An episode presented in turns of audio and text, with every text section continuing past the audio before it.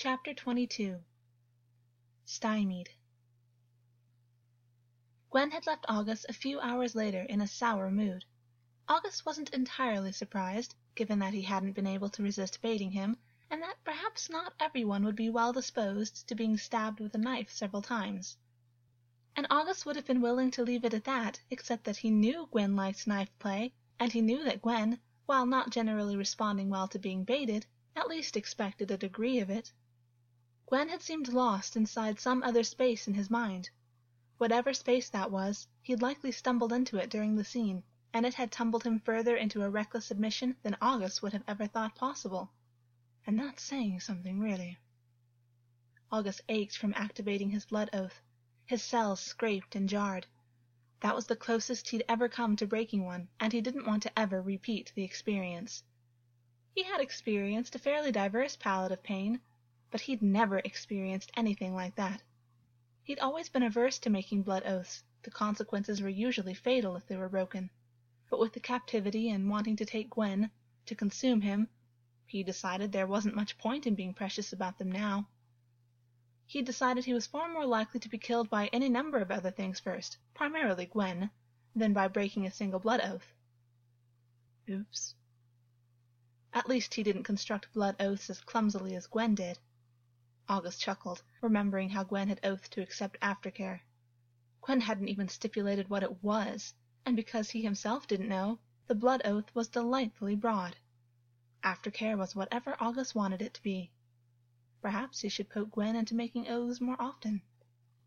Augus's lips tilted into a half smile as he polished his boots.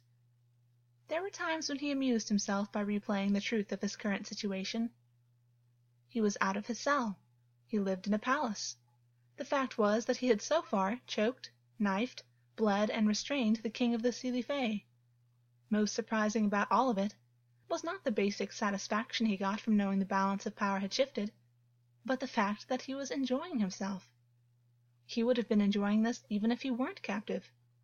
Circumstances would never have placed him in this situation if he were free.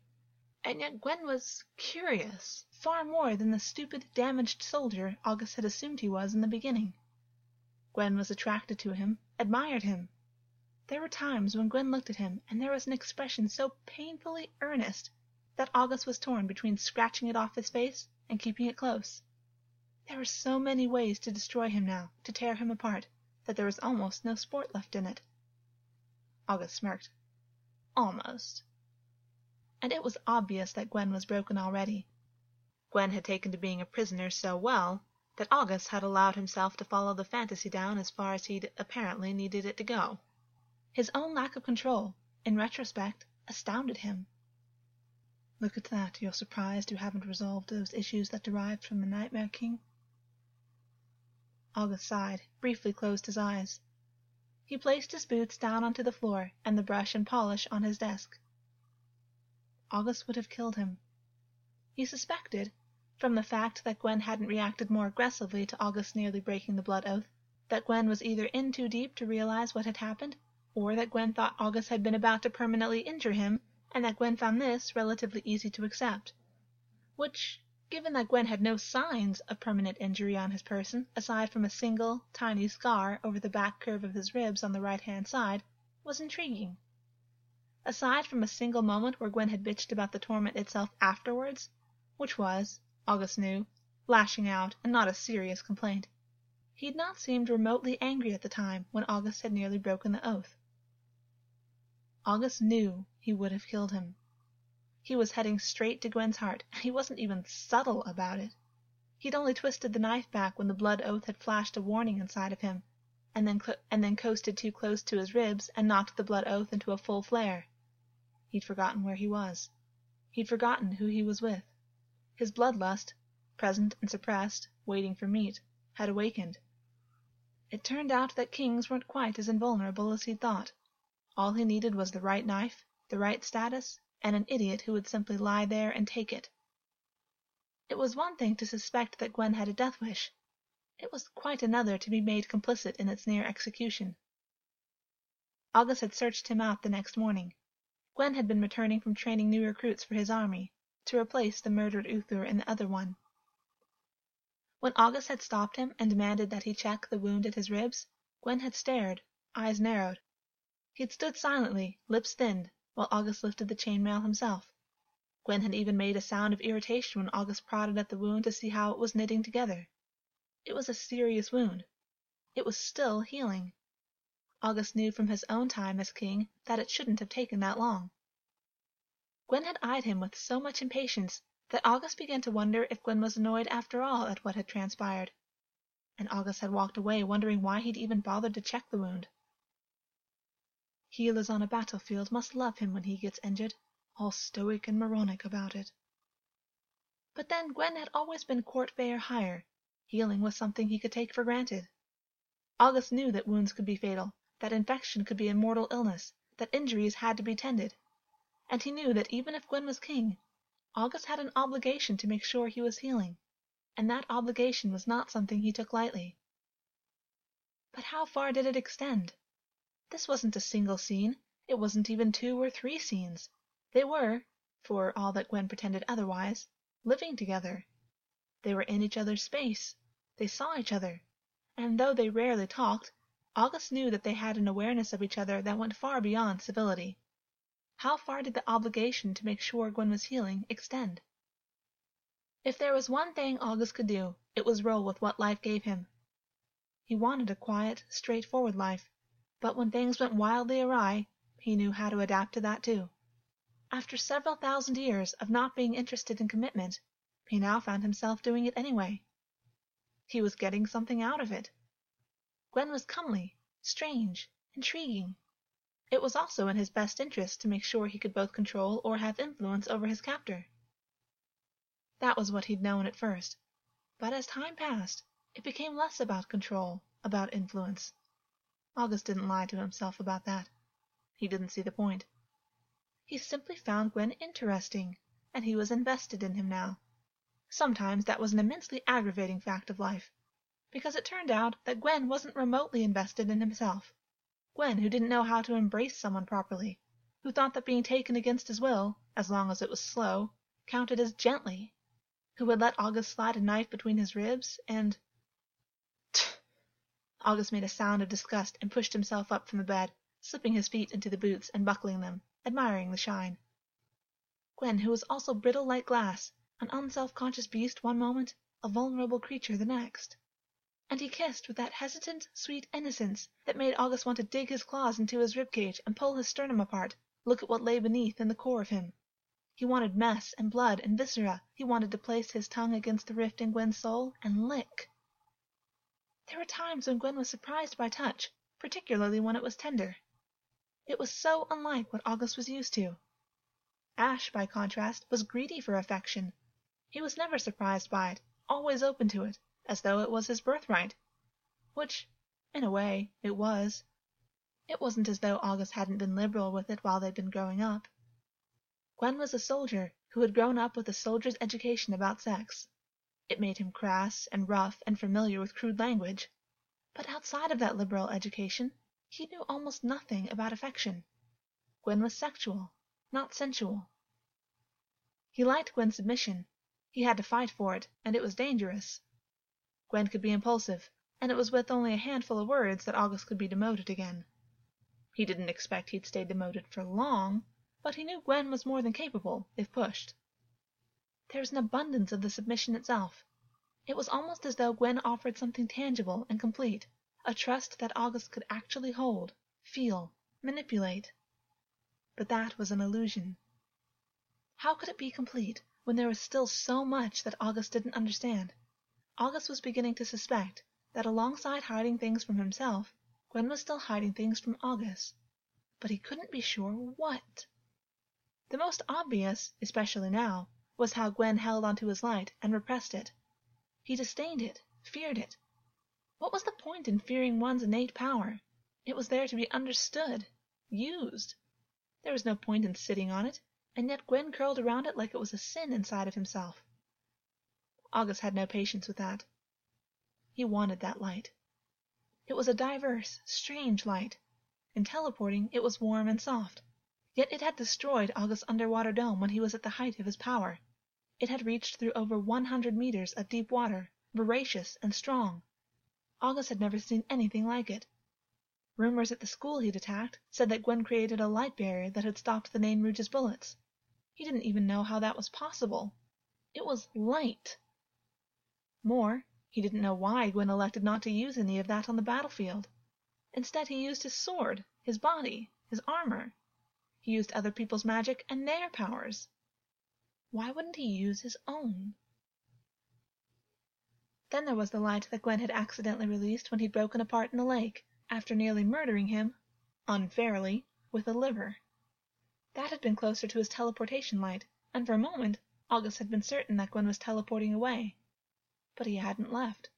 His whole body had been limned with a sudden, gentle, white gold light that flashed into appearance for several seconds and then disappeared again. Ever since then, it was pushed into some box where Augus couldn't get to it. Perhaps I could get him to light up again.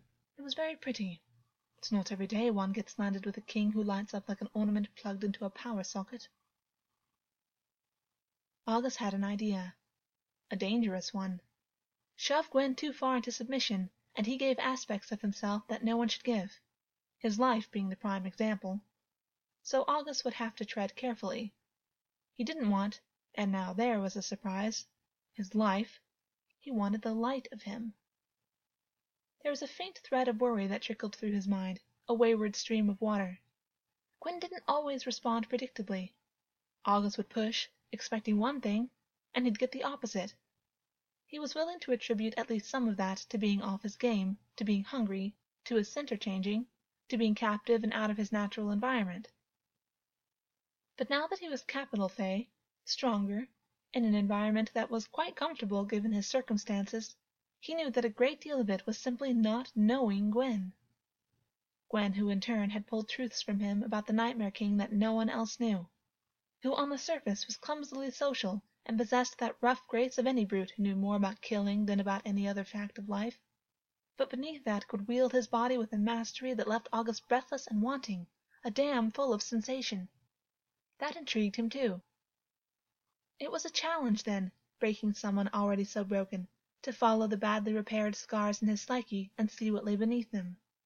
But Augus appreciated a challenge. It gave him something to do with his time.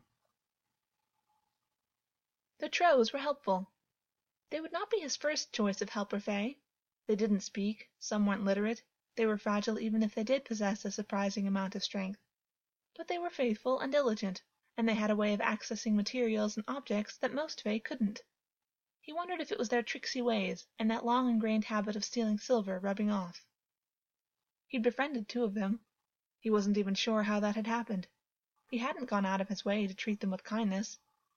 It was likely that one time he'd asked their input on some fabrics he wasn't used to seeing, and then, upon looking at what they'd selected, he'd agreed with two of their choices, because Gwyn was paying for it and it didn't matter what he chose, although the cloth did look like it had its merits.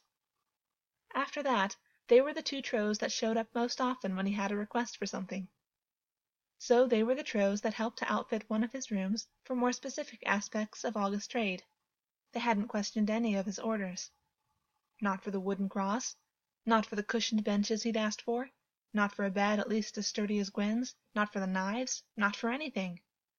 He suspected he wasn't supposed to have the full kit of knives, though, because the Trows had delivered that in secret, and they'd stayed away for a few days after that. If Augus thought he stood a better chance of surviving outside the Seelie court, away from Gwyn's active protection, he would have used that to his advantage. But he'd experienced the humiliation of a public display now, the viciousness of Gwyn's soldiers, and the knowledge that the Seelie Fae didn't loathe him nearly as much as many of the Unseelie did. So he had to make do with the situation he'd created for himself. That was something he knew how to do as well. He had the knives, he could defend himself, Gwyn showed no real signs of descending back into madness. No, that was you most recently, remember? Perhaps you should keep a tally between you both. Augus laughed under his breath as he walked through the room, checking the sturdiness of the cross, a Gwyn-sized, saltire cross that was bolted into the ground. He made sure that he had supplies, first aid, herbs that he might need, water, even food.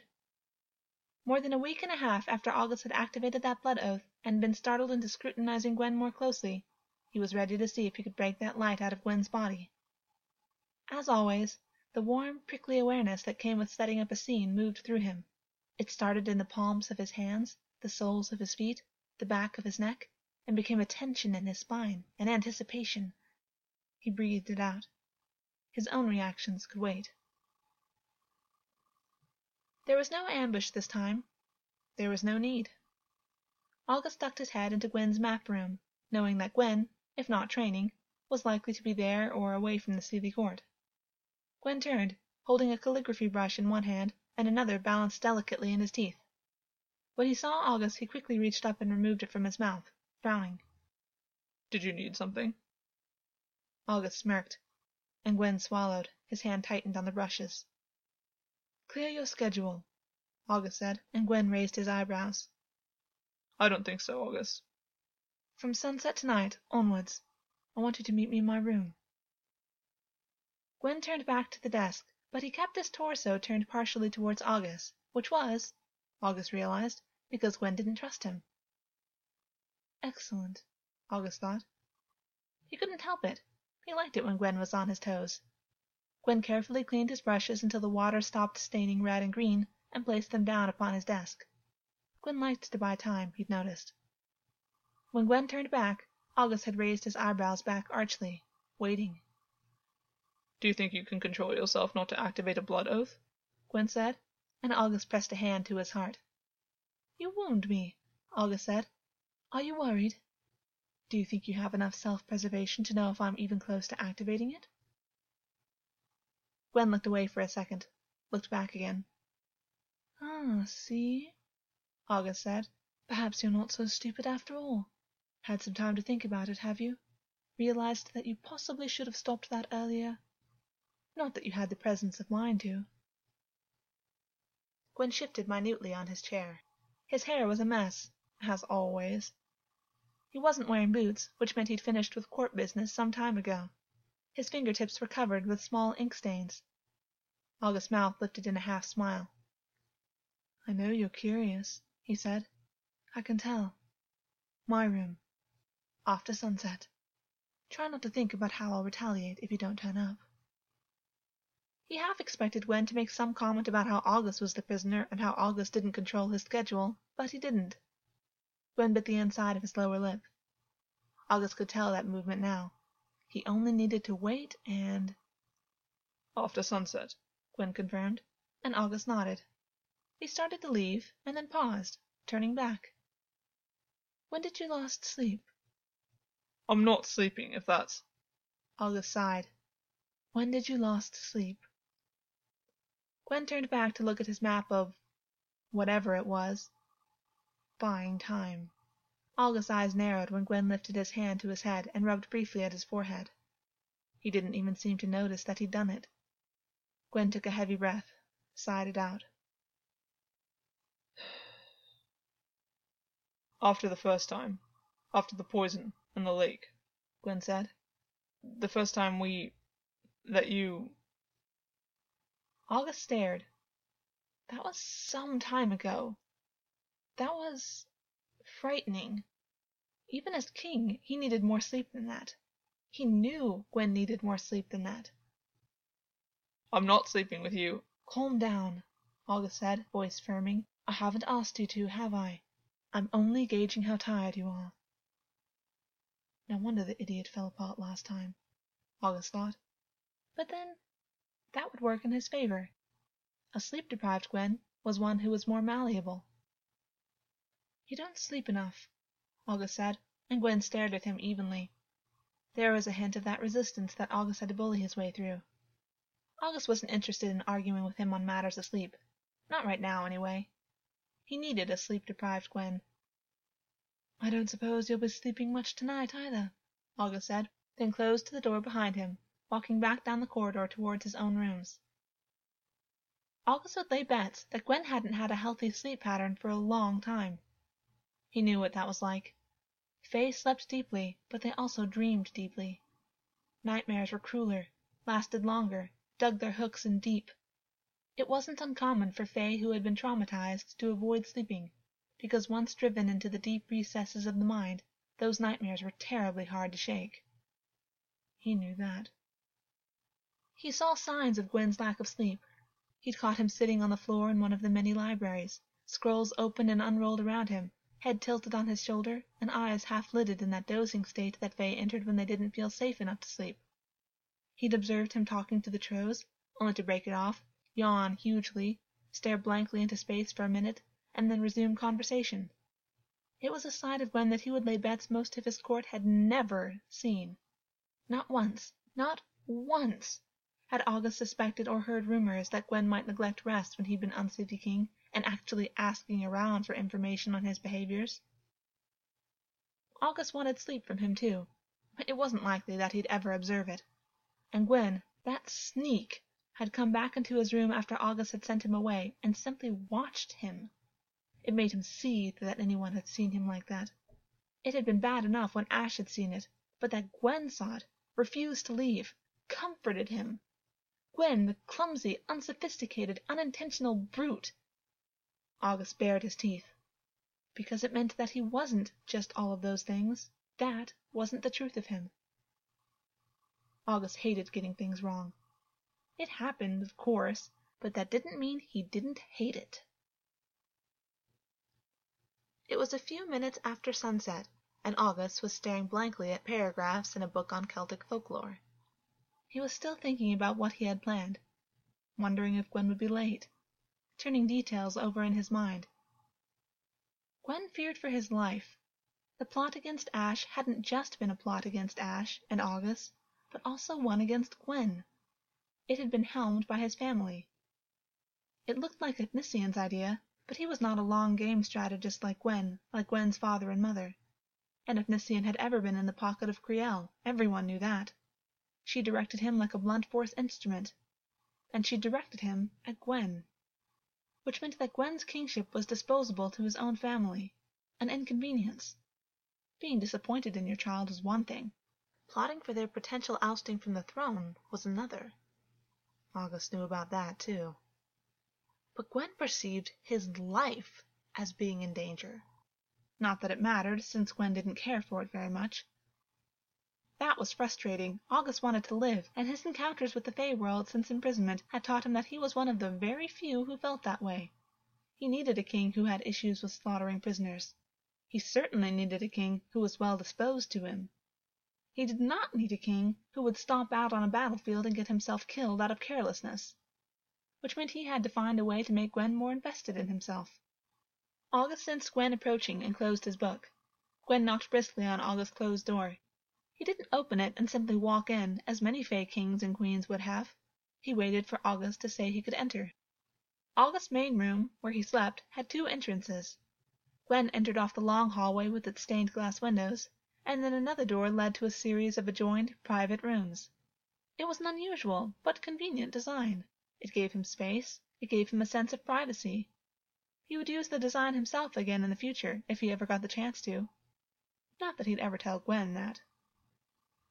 Augus put his book down, stood and circled Gwyn's wrist with his hand, pulling him towards the second, closed door. Gwyn went with the movement, suspicious, but not resistant. The next room was another bedroom where Augus had stacked books he wanted to read. Gwyn looked at the spines curiously, which Augus didn't mind, because it meant he was distracted while Augus led him into the room he'd refitted with the help of the Trows. Gwyn stopped when he saw it. His eyes widened. He surveyed the room even as Augus closed and locked the door behind him. At the click of the lock, Gwyn flinched and turned back, stared at the door handle. Gwyn could terraform the entire palace. He was strong enough to rip the door handle off the door. He could kick the door down. The lock was only a symbolic gesture. Gwyn looked back at the room the reinforced bed and benches, the tools of the trade that Augus used to keep in his rooms back home, even the darker decor, the dimmer lighting. His eyes lingered on the wooden cross. Is it familiar? Augus said, slipping his hand underneath the back of Gwyn's shirt and sliding fingertips along his muscles until he could rest his palm flat against his shoulder blades, measuring his heartbeat. It was rapid, but not panicked. This. Gwyn looked around, his heartbeat picked up further. Perhaps I should be restricting what you can order through the Trows. I think we're a little past that, don't you? Augus said, scraping the points of his fingernails down Gwyn's skin. He felt goose flesh prickle beneath his palm, and smoothed at it. This is like the first time, Gwyn said, and Augus could hear that his mouth had gone dry. Why? Take your clothing off, Augus ordered, pressing claw tips into Gwyn's skin.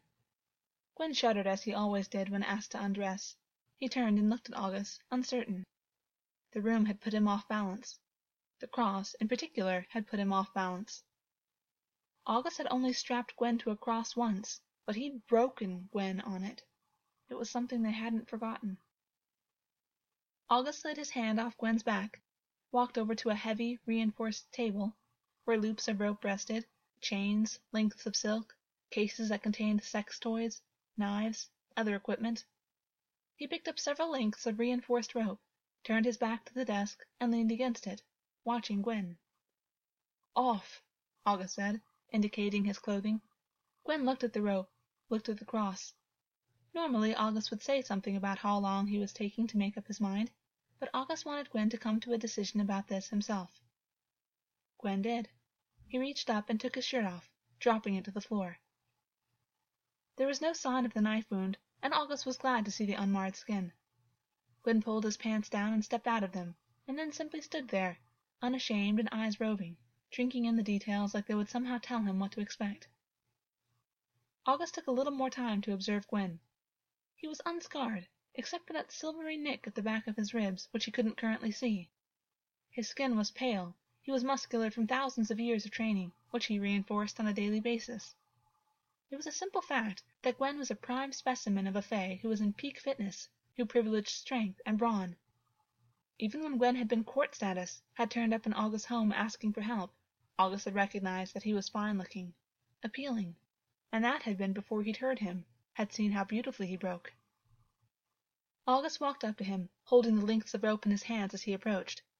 He pressed himself up along Gwyn, so that his clothing was touching Gwyn's skin, he leaned the tip of his boot down on Gwyn's foot. Gwyn went to step back absently, and Augus pressed down enough that Gwyn stilled. Kiss me, Augus said, staring a challenge at him. Gwyn looked around the room again, and Augus reached up and took his jaw in his fingers. No, that's not what I said. Gwyn's eyes dropped to Augus and then down to his lips, but once more they darted up, over to the cross, and Augus pressed his claws down, making sure Gwyn could feel the edges. Gwyn jerked and looked back quickly, breathing shallow. Gwyn shifted his foot slightly beneath Augus's boot, testing, and Augus leaned down harder until Gwyn winced. When Gwyn finally leaned down, pressed his lips against those of Augus, Augus felt a small, corresponding sense of victory.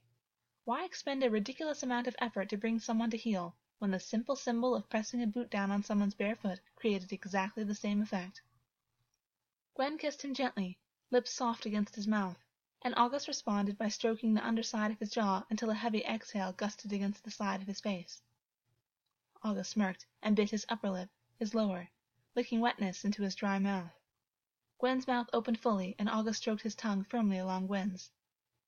His breath hitched. He lifted a very tentative hand to Augus's upper arm, and then dropped it before he made contact.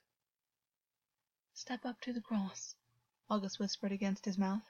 Gwyn tensed. You remember. There was a reason for it last time, Gwyn said, uncertain.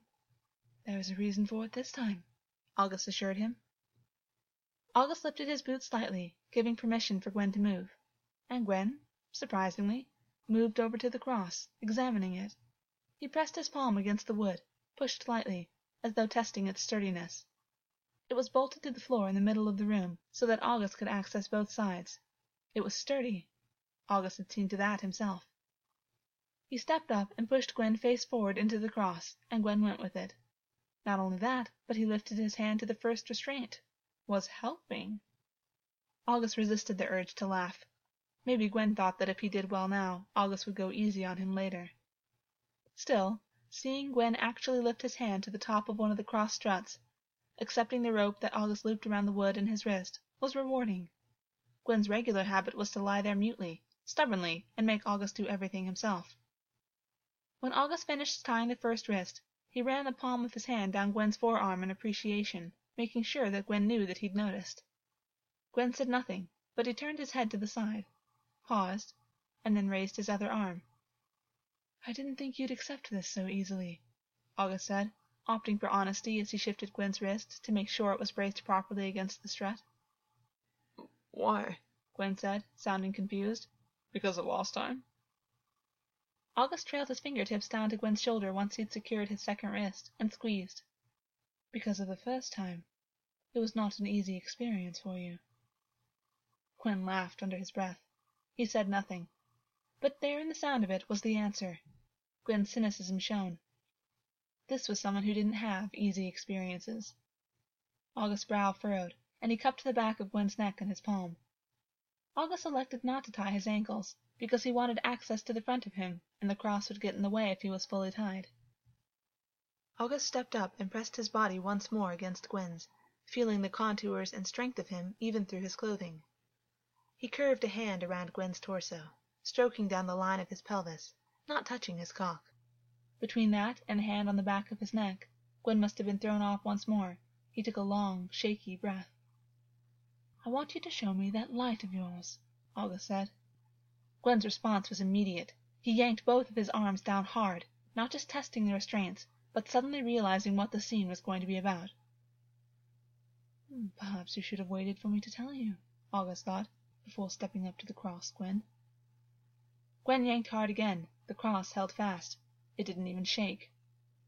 The more you fight me, the harder it will be, Augus purred. You're not seeing it, Gwyn said. You've seen it before. You don't need to see it now. What an attitude to have, Augus said, stepping away and walking over to the desk. And if you... A brief flash of light. Gwyn was going to teleport. Augus turned on quick reflexes and launched at him, leaping forwards and grabbing his hair in a fierce grip, dragging his head back roughly. The light Gwyn was using to teleport flickered out, and Augus jerked his head for good measure. That's not what I meant, Augus snarled. There, you've seen it. Let me go, Gwyn retorted. Oh, no, Augus said, reaching up with a hand and stroking his fingertips over Gwyn's bare throat. You know exactly what I mean. And a warning, then. If you teleport out of here, I will flay the skin from your back, literally, knowing that you can grow it back. It's been done, Gwyn said, voice flat. Augus's eyes widened. He squeezed at Gwyn's throat, blocking off some of his air supply. Do you want me to simply keep coming up with more inventive ways of making you suffer, Gwyn? I seem to recall that fucking you with a cock ring will reduce you to begging. I don't think it would take much to think of a suitable punishment. You don't need to see it, Gwyn said, a thread of desperation entering his hoarse voice. There's nothing to see. Augus said. Liar. He stepped back again, giving Gwyn's throat another promising squeeze. You're not tired enough for this conversation, Augus said softly, walking back to the desk. He picked up a small case of equipment and brought it over, keeping an eye on Gwyn's reactions. Gwyn twisted his wrists in the restraints. Augus picked up the lubricant first and covered his fingers liberally. He didn't plan on fucking him now, or possibly at all, depending on how the evening went. But that didn't mean he couldn't still fill him up.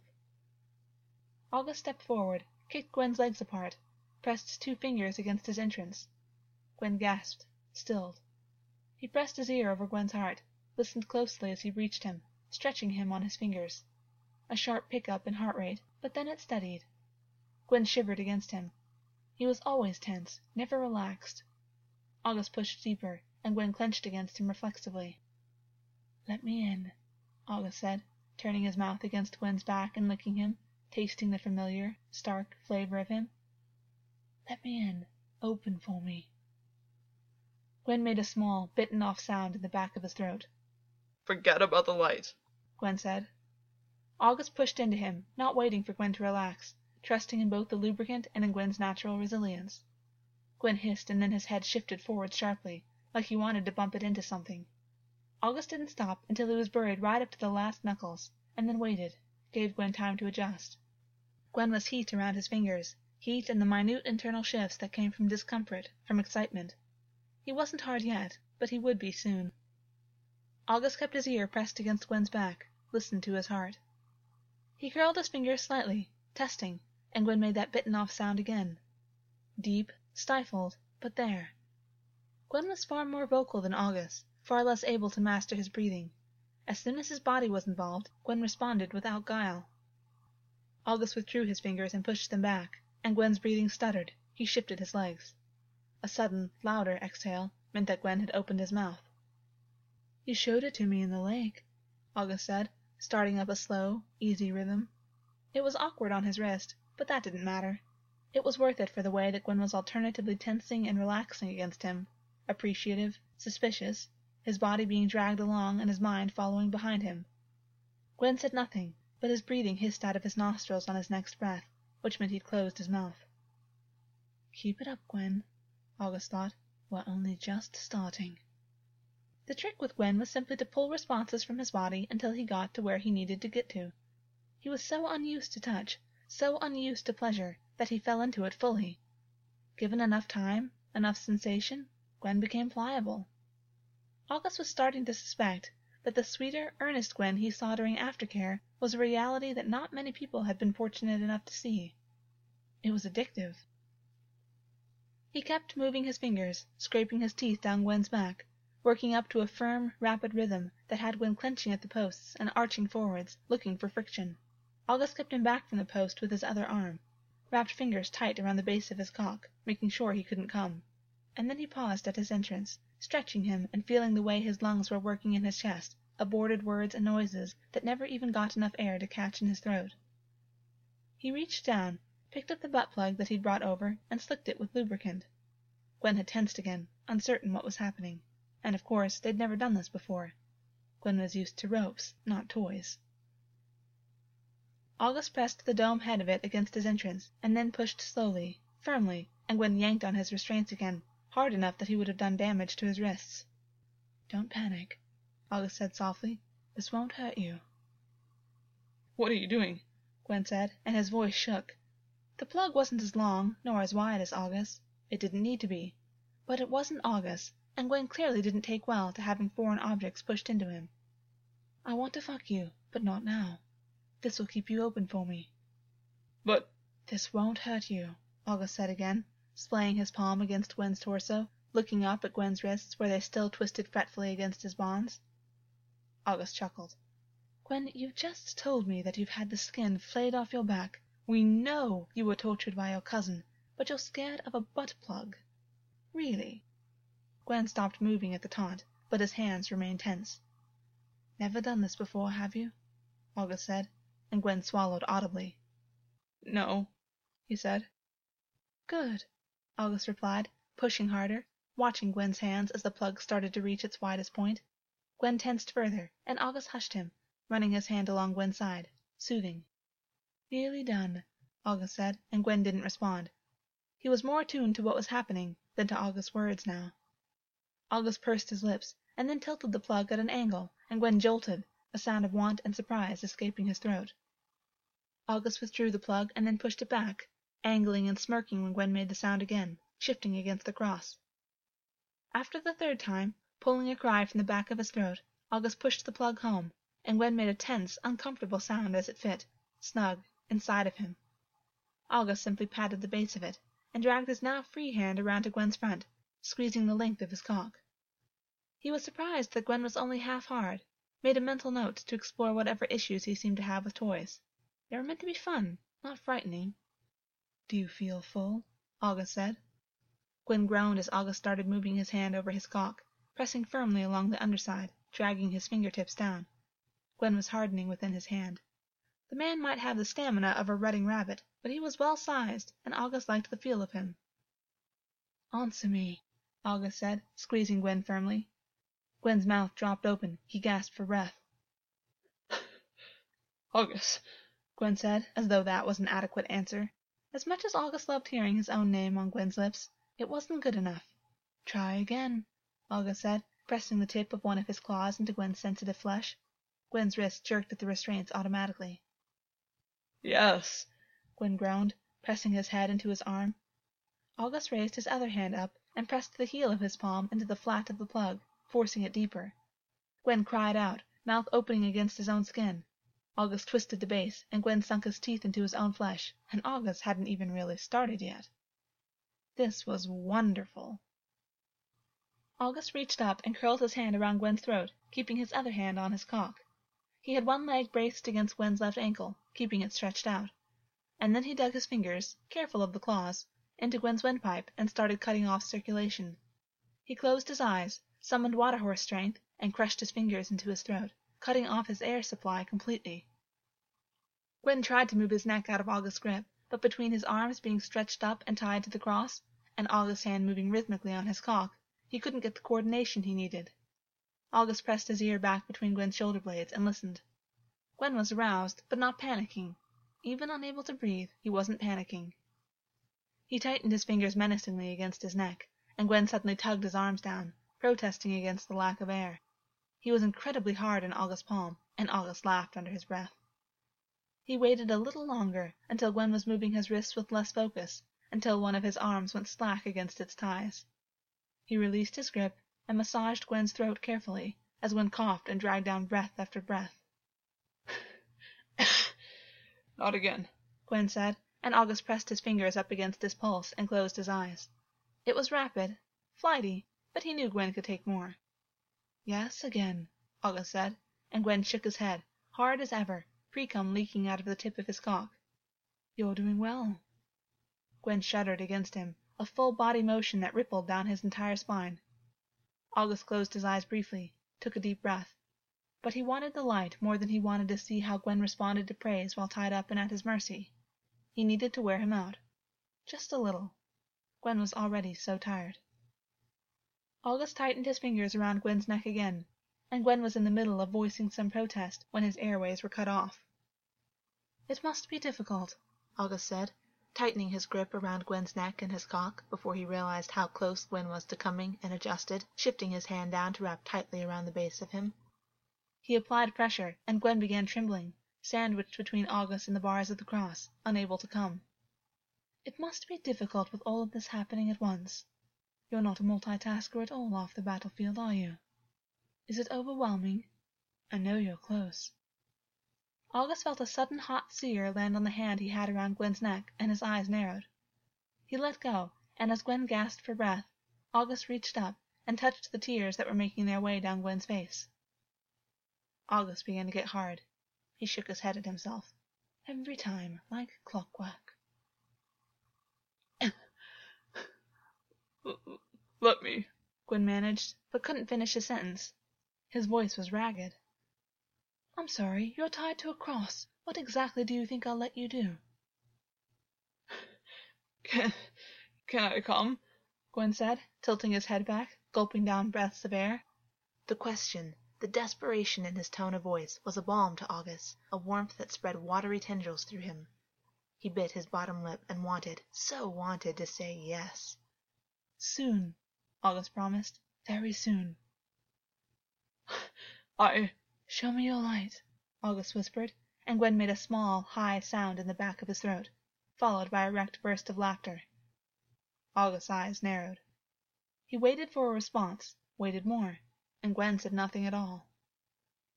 I don't understand this insistence of yours to refuse to use it, Augus said, a wash of frustration moving through him. Every Fae knows the importance of honoring your innate power. It's good for you to use it.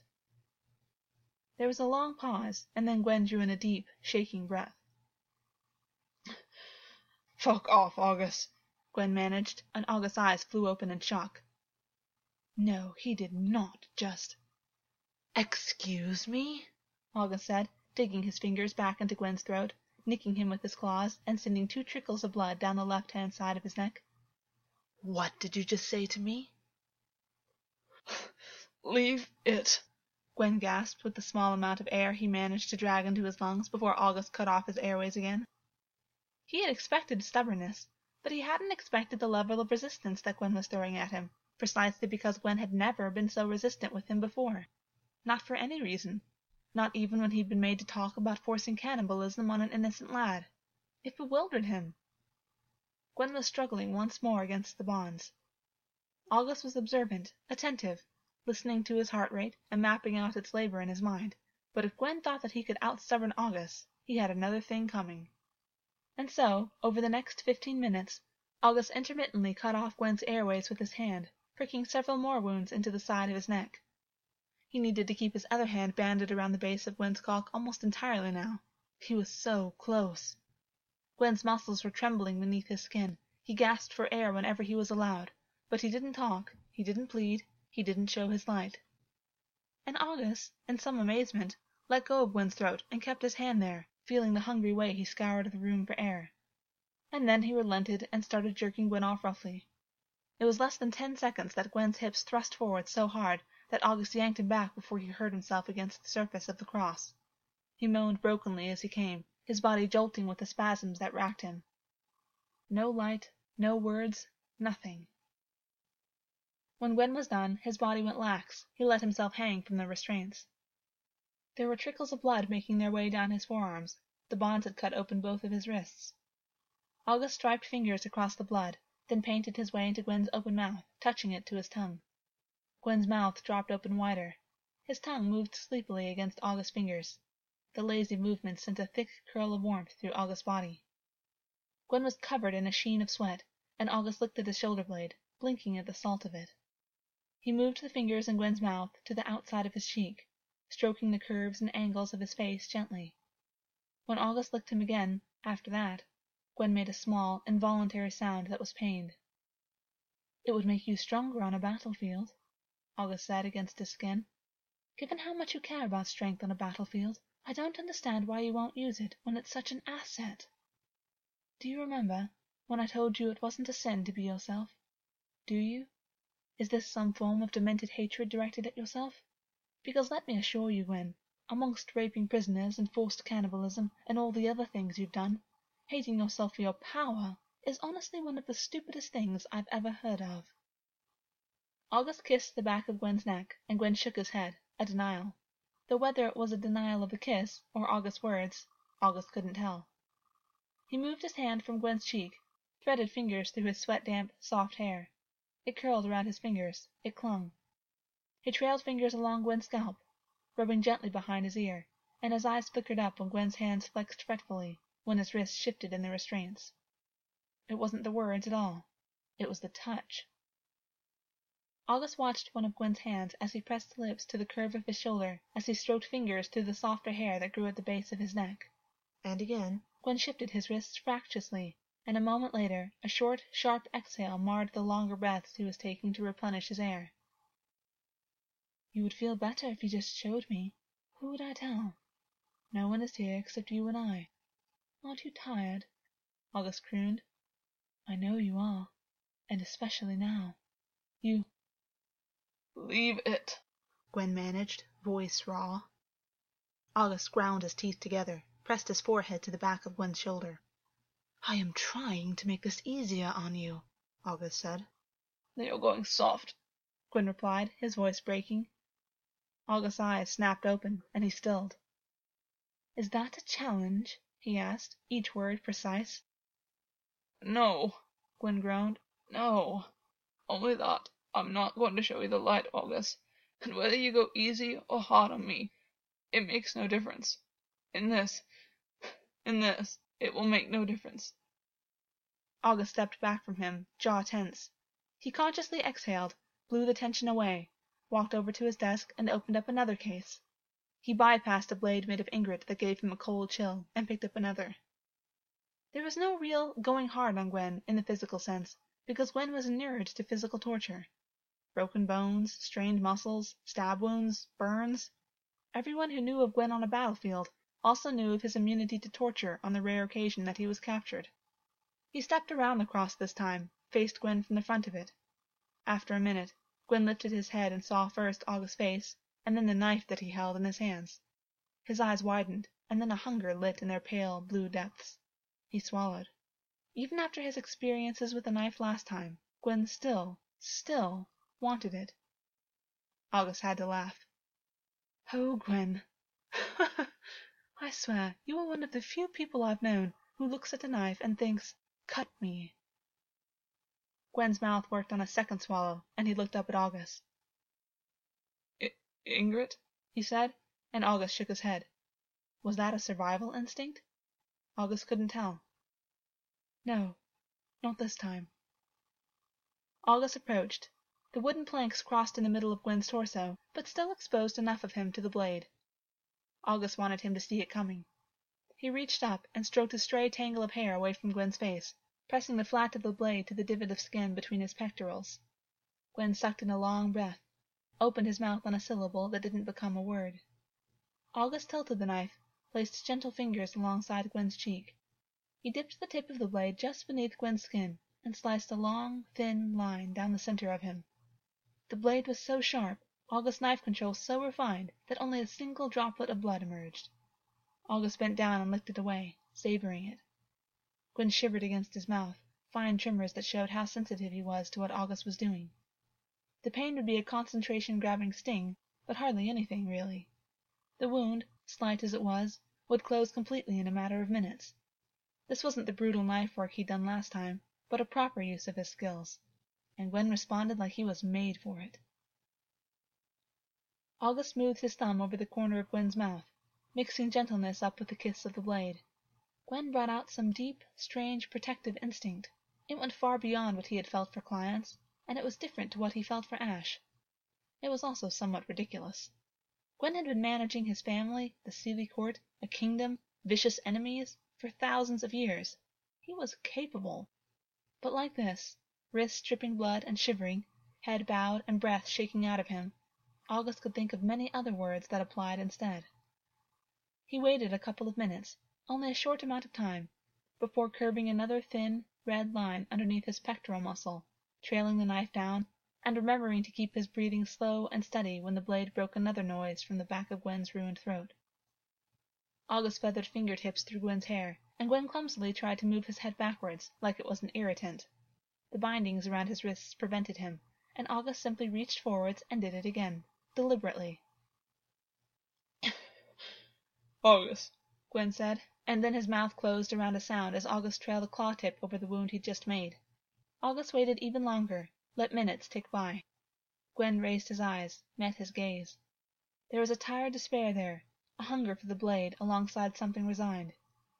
He walked behind Gwyn, removing eye contact, knowing it made him uncomfortable. He pressed the tip of the blade against the back of the left of his spine, and Gwyn shifted. When Augus trailed the knife down again, another thin, barely there wound, he reached forwards and pressed the heel of his palm against the plug again. Gwyn exhaled a sharp breath, whined. Time passed. Augus let minutes lapse between each new knife wound. He took so long between each cut that the wounds at the front of his chest had healed completely. Gwyn was shaking with increasing violence, so much so that Augus was having to brace Gwyn against the knife itself to make sure Gwyn didn't force the knife deeper accidentally. Sweat glistened on his skin, his hair had turned to ringlets because of it. The strain of each cut, the anticipation, the sting of it, and Gwyn not knowing when or where the next would come, it was adding up. Especially as Augus kept reaching out to trail the back of his fingers down his ribs, or to palm the front of his hip, or to curl a lock of hair around his finger and then tug. After an hour, Gwyn suddenly sagged in his bonds, let the ropes hold him up. He rested his head against his arm. You're so tired, Augus said quietly. Gwyn said nothing, didn't even nod. You could show me the light, and this would all be over. Gwyn whined again, then shook his head. It would be easy, Augus said. I know you enjoy the blade, but look how tired you are. You can barely hold yourself up. If you were needed for a battle right now, you'd be useless. At that, Gwyn rallied and pulled himself upright, crying out as the bonds rubbed raw into his wrists. Augus smirked, traced his fingers along the latest knife mark, this one a long stretch from the back of his shoulder down to the inner curve of his elbow. Let me go, Gwyn rasped, his voice tired. I know what you're doing. Do you, do you think fatigue hasn't been used against me before? Augus reached up and palmed the back of Gwyn's head, and Gwyn jerked away, hissing. Augus followed the motion and rubbed his palm across the curve of his head tenderly, grimacing as Gwyn's wrist jerked on his restraints again. This worked, but he didn't like that it worked. I think I know what I'm doing, Augus said. Gwyn opened his mouth, inhaled to say something, and then closed it again. Augus's eyes narrowed. A flicker of doubt, a stray water droplet falling into the calm of his mind, and he paused. Gwyn had given up the information about Nuithon and Culliter because he had, in part, wanted to. He'd wanted to be absolved. But one couldn't be absolved from a crime without naming that crime. But what else had Gwyn willingly given up? Not sleep. Not this. Hardly anything concrete about his family history, and what he had given was often unknowingly surrendered when he didn't realize the implications of what he was saying. Augus took the blade to Gwyn's flesh again, carefully, eyebrows furrowed. Augus had an indomitable will. He always had. Even when he wasn't trying to actively dominate the people around him, everyone barring his brother tended to fall to the hidden persuasion in his very being. Even when he wasn't compelling people with his words, simple eye contact could sway a person's mind to his favor. Do you really know what you're doing with him? Augus thought. He scowled at himself, and went back to focusing on pressing Gwyn open with the blade with a gentle hand. After only twenty minutes, Gwyn sagged again. He made a sound of protest. Augus, I. Uh, his voice choked off when Augus twisted the butt plug inside of him. The light, Augus demanded, and growled in frustration. The sound rumbled out of him, and a moment later he jerked hard at the restraints. He didn't seem to be trying to get away, but expressing his own irritation with what was happening. Augus lifted a brow. I'm not sure why you're so annoyed, Augus said, rubbing his knuckles at the base of Gwyn's spine. It's only a simple request. An explosion of movement then. Gwyn kicked back at Augus hard, causing a blaze of pain in Augus's shin when he didn't get out of the way fast enough. Gwyn yanked at the bonds over and over again. Augus had expected this, in part, but this was not even like Gwyn's struggles during the sounding. It was violent, and Augus stepped back around to the front of the cross, watching him closely. Gwyn lifted his head, pinned him with a feral gaze, and actually snarled at him, jerking so hard at the restraints that the flow of blood down his right wrist became significant. He was a wild creature backed into a corner. Gwyn could have an out, if he chose it. I won't tell anyone, Augus said, modulating his voice, making it soothing. Gwyn cried out, fractious, and the noise escalated until Gwyn roared at him, droplets of blood flicking off his wrists as he shook them violently. This is rather impressive, Augus said, condescending, though secretly he thought it rather was. But we're not done yet. Augus took a single step back to him, and Gwyn stopped, motionless, and watched him for several more seconds, and then literally, right in front of his eyes, the awareness that Gwyn had, the consciousness in his eyes, it vanished. Gwyn's mind was in the room one moment, and had disappeared the next. Augus stared. Gwyn's gaze was unfocused. He had sagged fully against the bonds once more. Slowly, as though someone was letting his head down on a string, Gwyn's head tilted forwards until it hung limply. Breath shuddered out of him. Augus stepped up and pressed a hand quickly to his heart, and then up to the pulse at his neck. It was rapid, panicked, but Gwyn was gone. This was exactly what he'd encountered when he'd sounded him. Augus made a small sound of frustration. He pressed his hand to Gwyn's slick forehead and lifted it, looking for eye contact. He found none. A blank, pale blue stare, as though Gwyn had simply wiped his own mind clean. He saw it in humans sometimes, when despair and resignation clashed inside of their minds and they knew they were about to be eaten. Gwyn chose it. Augus hissed a breath out between his teeth and walked back over to the table, picking up a cloth and cleaning the knife, placing it back in the case. He'd brought Gwyn back from this before, and he was certain he could do it again. But it was obvious that if Gwyn was pushed too hard, he simply checked out of a scene and disappeared. No wonder he was so good at dealing with torture. Augus wasn't getting the light. Not this way. Possibly not ever. It confounded him. He walked back to Gwyn and looked at the mess of his wrists, at the sweat trickling down his back. He placed his fingers in it, smeared it across his skin. Gwyn's skin was cooling. He was beginning to go into shock. Augus squeezed his eyes shut for several seconds, and then dismissed the wash of emotion that came with that knowledge. All right, Augus said, placing both hands on his back and splaying his fingers, offering contact. Gwyn said nothing, but Augus didn't expect him to. He stroked his hands over Gwyn's back several times, making the strokes long, centering. Augus didn't want to remove the plug while Gwyn was still absent, so he wrapped one of his hands around the front of Gwyn's torso and stroked his abdomen, pressing his ear to Gwyn's back and listening to his heart rate. He couldn't untie him yet. Soon, but not yet. I don't understand, Augus said. You've used it before. I've seen it. More than once now. There was no answer, but at least Gwyn's heart rate was slowing. Augus rubbed steady, firm circles into his chest and abdomen, listening to his heart, shin still hurting where Gwyn had slammed the heel of his foot into it. He would lay bets that the bone was bruised. He dreaded to think what might have happened if Gwyn had actually gotten himself free in that moment. Time passed. Augus moved lower on Gwyn's skin, and was surprised when, on pressing the heel of his hand into Gwyn's hip, Gwyn inhaled sharply. Augus rubbed at his hip bone with his fingers, and then drifted lower, to the crease between thigh and pelvis. Are you coming back? Augus whispered. His fingers drifted sideways, and he shook his head on a half smile when he felt that Gwyn was hardening again. I swear, your cock would leave you back from the dead if it would just give you another chance to come. Augus slowly wrapped his hand around Gwyn's cock and rubbed it with the same steady firmness with which he touched his belly, his chest. Gwyn opened his mouth, an unconscious, deep sound coming from the back of his throat. It was hungry. It was delicious. Augus touched the base of the plug with his other hand and twisted it. Gwyn cried out, his cock hardened rapidly in Augus's hand, and Augus, surprised at himself, hardened quickly in his own pants. He hadn't realized how much of his own arousal he'd been holding back. It flooded back through his mind and then down his spine, and he swallowed. He tightened his hand reflexively around Gwyn's cock, and then let go, hurriedly undoing the buttons on his own pants, releasing himself. He pressed his chest up against Gwyn's back, arching his hips so he could remove the butt plug slowly. When the widest point exited, Gwyn made a strangled sound, inarticulate but still sweet.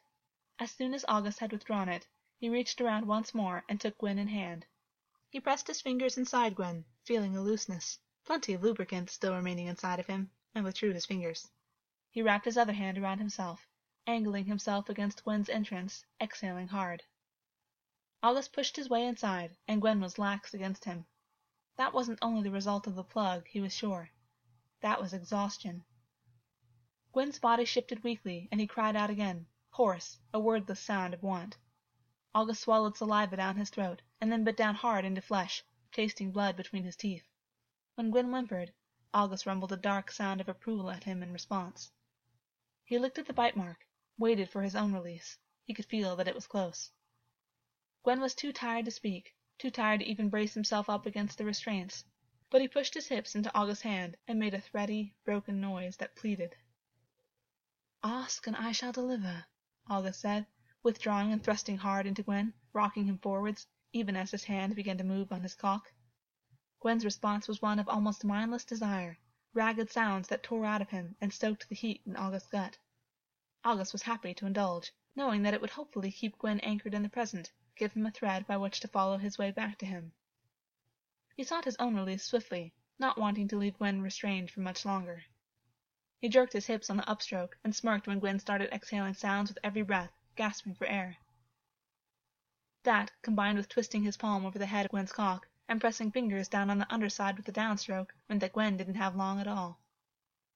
You could give me this instead, Augus said against the bite mark he'd etched into his skin. You could come for me. Gwyn made a series of sharp cries, one after the other, escalating. It was rare for Augus to even hear him like this. Usually Gwyn was trying to hide the noises he made. But like this, hearing how loud he was getting, knowing that he was responsible for it, Augus gritted his teeth and forced himself to wait because Gwyn was only seconds away, only Gwyn sobbed as he came, and those simple, desperate cries were what tipped Augus over the edge. He groaned as he thrust deep, spilling himself inside Gwyn, his mind turning everything to steam and heat and thermal springs. He groaned again, pressing his forehead hard to Gwyn's back, gasping. He let the aftershocks pass, closed his eyes, sensitive to the feel of Gwyn's walls clenched around him, of Gwyn softening in the palm of his hand. He withdrew slowly, and Gwyn made a small sound of protest. Hush, Augus said. The sooner I clean you up, the sooner we can get you lying down. Hold on for a few minutes, just a few. Augus took a hand towel from the desk and dipped it into a basin of water before cleaning himself off, cleaning his palm and fingers. He pulled up his pants, buttoned them, and then took another hand towel and wetted it thoroughly. He pressed it flat against Gwyn's back first, so that he'd know what it was, and then started to rub off sweat and the odd, tiny stains of blood that no longer had wounds of origin. He used grounding, circular motions, and was thorough. He bent and cleaned Gwyn's limp member carefully, and Gwyn whimpered, like he hadn't expected it. It was an odd, disarmed sound. When Augus knelt down to start rubbing the sweat off his legs, he was suddenly struck by how much he didn't mind this. He trailed the hand towel up between Gwyn's legs, cleaned the cum leaking out of him, and savored the satisfaction he felt at seeing that. He realized he'd need another towel for Gwyn's wrists. He walked back and fetched it. Gwyn made a pained noise when Augus started sponging away the blood, but he subsided and Augus kept going, not stopping until he'd reached the wounds themselves. At that, he tossed the towel down to the ground and reached up, untying the restraints on his right arm. August caught his arm before it could fall, lowered it slowly, aware that Gwyn's shoulders would be sore. Gwyn hummed out a thin sound, but didn't protest beyond that. Gwyn wasn't getting his legs up underneath himself, though, and Augus winced. It was no matter, but he had hoped that some of Gwyn's strength would have returned to him by now. As soon as Gwyn's second wrist was released, Augus braced himself as Gwyn's back fell against his chest. Gwyn weighed a ton. He was almost entirely solid muscle, broadly built, and having that sagging weight against him as a dead weight was something he could only manage with his water horse strength. Augus wrapped one arm tight underneath his own arm, and with the other encouraged Gwyn to tilt his head back against his shoulder. He lazily trailed his fingers through his fringe, smoothing damp curls away from his forehead. He repeated the movements over and over, keeping them slow, soothing. Uh, there, Augus said. You did so well. It's over now. Gwyn made a sound of acknowledgement. It was layered thickly with exhaustion. Gwyn, can you teleport? Augus closed his eyes, waited, kept carding his fingers through Gwyn's hair. Gwyn didn't respond. Augus could feel how his lungs worked heavily for air. He could hear him breathing.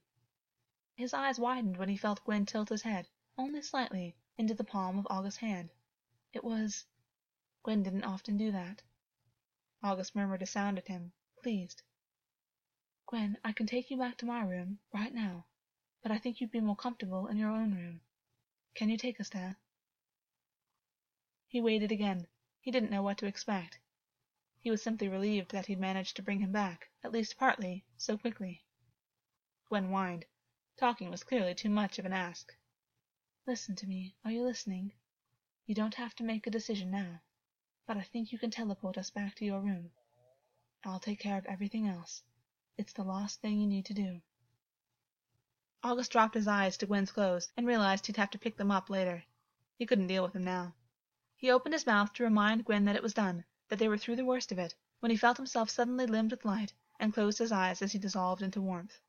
They landed by Gwyn's bed, and Augus made a sound of annoyance as he awkwardly handled Gwyn while simultaneously pulling blankets back. And if Gwyn didn't exactly land gracefully on his own sheets, well, no one else was watching, and that meant Augus could pretend he executed that very well. Gwyn rolled over onto his back, eyes closed, and Augus stared when he realized that Gwyn was falling asleep. He leaned over and placed a hand against his heart, and couldn't believe it. He supposed he shouldn't be so surprised, but every other time they'd done anything remotely tiring, Gwyn had always remained stubbornly awake afterwards, had only let himself doze. But this was sleep. Gwyn? Augus said, and Gwyn didn't respond. Gwyn, I don't want to leave you alone like this. You should. But then Augus thought, just stay. Get even. The bastards watched you sleep before. Augus rolled his eyes and reluctantly pulled the blankets up, pressing a hand to Gwyn's forehead. It was warmer than usual, but Gwyn's temperature fluctuated under stress. At least he didn't seem to be going into shock any more. He pulled out Gwyn's chair and sat in it, crossing his legs, lips thinning. My scent has changed, Augus said, though Gwyn wasn't awake to hear him. Of that he was certain. How long have you known for? I've gone back and forth between knowing it and only suspecting it, which I think is normal. I've never been through this before. He knew that in older, different circumstances he would have dragged Gwyn's awareness back to the present only to break him over and over again. He would have pitted his will against Gwyn's, and he may not have won, but he would have given himself days in which to make a good attempt. And Augus knew because Gwyn had fucked him against that wall after they'd killed his soldiers, had taken control, had possessed, and Augus had been shocked by how much pleasure had unfurled through him. He didn't know it could be like that. He didn't know what anything would be like if his center ever changed. The first time it was ever shaken out of his clutches, he'd clawed it back desperately. But then, it was the only thing he'd had left to himself at the time. There was no point regretting its loss. It was gone. It wasn't going to come back.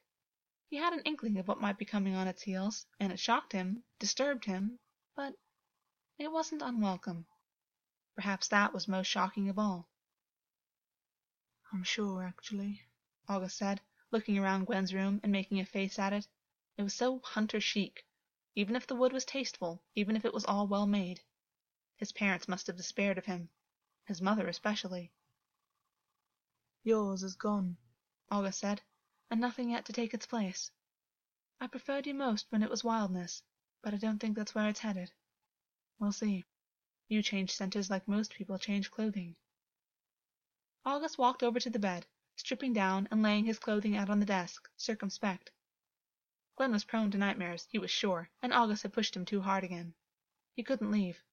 Gwyn could rail at him the next day, or whenever he woke up, but Augus wouldn't leave him to deal with that on his own. It wasn't like Gwyn was going to revoke his status or put him in a cell any more. Of that much he was almost certain. He lifted the blankets and sat on the bed, tucking his legs underneath and lifting Gwyn's wrist carefully, looking at the damage. It was bad. It would not be healed by morning. I'm missing something, Augus said softly. Aren't I? I'm always missing something with you. He sighed, vexed, and lay down on his side. He was aware of the strangeness, an ex-king lying down alongside the king who had defeated him once. But Augus had defeated him first, and Augus had defeated him since. Augus watched Gwyn for a few more minutes, allowing his eyes to hood. He let slower, deeper breathing take over. He didn't need to sleep, and he wanted to be near wakefulness in case anything happened. To that end, he let himself enter a familiar doze, finding satiety and warmth alongside Gwyn, resting in the still lake of his mind.